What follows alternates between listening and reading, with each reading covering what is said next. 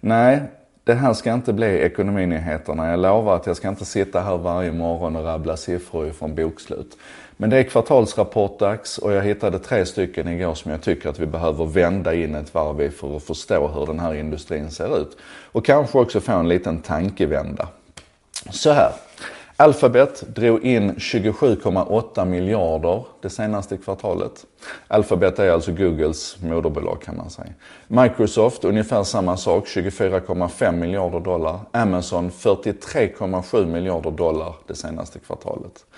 Alphabet ökade sin omsättning med 24%, Microsoft lite mer modest, 12% och Amazon med hela 34% ökade deras omsättning. Det här är fantastiska siffror i sig. Tittar vi på, på vinsten, vi går ner och tittar lite grann på Alphabets siffror, alltså Google då. De, de gör en vinst på 6,7 miljarder. Det är upp från 5 miljarder för ett år sedan. 6,7 miljarder, ta det gånger 8,2 så har ni det i svenska pengar. 6,7 miljarder dollar i vinst. Av deras omsättning på 27,8 miljarder så är det 24 miljarder, alltså nästan hela omsättningen kommer ifrån försäljning av annonser. Och där har man ju varit lite orolig för historiskt. Men man kan ju säga att Google är på det viset a one trick pony som det kallas. De har i stort sett bara en ordentlig intäktskälla. Eh, och det har man historiskt varit lite orolig för. Men det känns som att aktiemarknaden struntar i det. Google-aktien, eller Alphabet-aktien, den gick som en raket och är nu över 1000 dollar för första gången någonsin. Eh, och den har gått upp 25% bara i år. Eh, tittar man ner lite grann på deras intäktslag så sa jag 24 miljarder kommer från annonser. Det betyder att resten, vad det nu blir, 3,8 miljarder kommer ifrån saker som deras molntjänst, deras eh, Google Apps eh, och även hårdvara som Pixel och, och, och sådär. Ehm, det intressanta med den marknaden är att den växer med 40 per år. Alltså den har vuxit avsevärt mer än vad omsättningen totalt sett har vuxit. Och det, det betyder att man försöker hitta liksom ett ben till att stå på. Det här other bets som det kallas, deras moonshots, de här eh, Project Loon med ballongerna som ska koppla upp världen och självkörande bilar och, och sådär. Det är en money sink kan man säga. Det kostar mycket pengar. De drar bara in 300 miljoner dollar. Det syns ju inte i en omsättning på 27,8 miljarder och förlorade, eller kostade 800 miljarder dollar. Så där gick de en halv miljard back på sina other bets.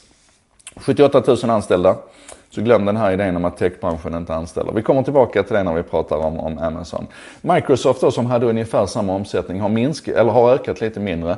Eh, 24,5 miljarder i omsättning, upp 12 procent. Vinst 6,6 miljarder. Så de gör en identisk vinst med, med Google kan man säga. Eh, det som framförallt ökar hos, och som är spännande för, för Microsoft är att deras molntjänster, eh, Azure som den kallas, eh, har ökat med 90% på ett år. Och det är ju jättespännande. Aktien gick upp 3% och de är 124 000 anställda. Alltså Google 78, Microsoft 124 000 anställda. Så kommer vi till Amazon. Och Amazon är alltså bjässen här då. De drar in en omsättning på 43,7 miljarder dollar. Det är upp 34% mot förra året. Det är helt makalöst. Och det här är naturligtvis för att man expanderar till nya marknader, man expanderar till nya tjänster. Men också att själva kärntjänsten växer. Amazon är så inbäddat i amerikansk retail idag så det är helt otroligt. Och Amazon då, de gör en vinst på 256 miljoner dollar. för det första så tänker jag så här, det här är kanske en flört till oss nördar som tycker om att räkna binärt. För ni vet, 2, 4, 8, 16, 32, 64, 128, 256. Det där var nördigt. Glöm det. Men 256 miljoner, det är ju ingenting. Alltså av en omsättning på 43,7 miljarder dollar så gör man en vinst på 256 miljoner. Det är förvisso upp lite, lite grann, ett par miljoner från förra året. Men motsvarande kvartal förra året. Men, men det här är ju, och det här är så spännande för tittar man på Amazons kurvor så ser du hur vinsten ligger där någonstans runt 200-250 miljoner dollar. I princip i, i, sen de startade. Medan omsättningen bara sticker iväg så här. Och det är ju för att de jobbar som de jobbar. Vi har ju pratat om, jag tror det var i avsnitt 35 av eh, Eh, av en sak idag som vi pratade om hur mycket de lägger på research and development. 16 miljarder per år. Det är alltså, om vi bryter bryter ner det till kvartal så kan vi säga att det är 4 miljarder dollar per kvartal. Alltså 10 av deras omsättning lägger de på research and development. Det är ju supermaffet.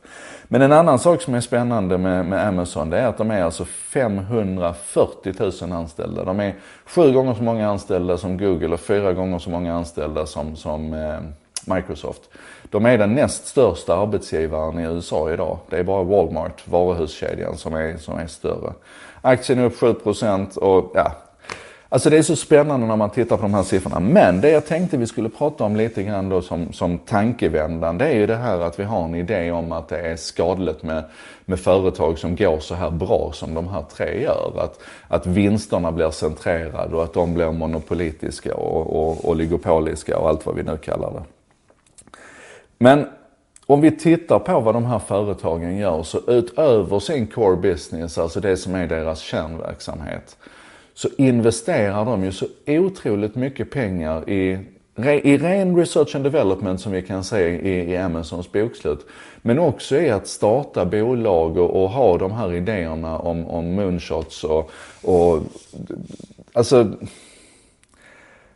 jag tror ni förstår vad jag far efter. Att det faktum att de har så enorma volymer i, i omsättningar och, och kundstock och anställda och att det dessutom då blir en rejäl vinst över i slutändan. Det betyder ju inte att de plockar ut de pengarna och att de försvinner liksom in i något svart hål. Utan de tar ju de här pengarna och återinvesterar bland annat då i ballonger som ska koppla upp hela världen och som just nu gör en jätteinsats i Puerto Rico. Det har vi också pratat om i en sak idag. Jag vill bara att vi inte så i, i, det här, i de här diskussionerna om vinsttak i, i, i för välfärdstjänster och, och företag som jobbar där. Och, vi, vi får inte trampa vilse här. Det är klart att vi ska hålla ögonen på de här att monopol kan vara skadet. Men ju mer jag tittar på de här företagen, ju mer ser jag dem som faktiskt bärare av, av framtiden på riktigt. Och jag tycker det är rätt skönt att de tjänar gött med pengar. För det betyder att de kommer fortsätta satsa.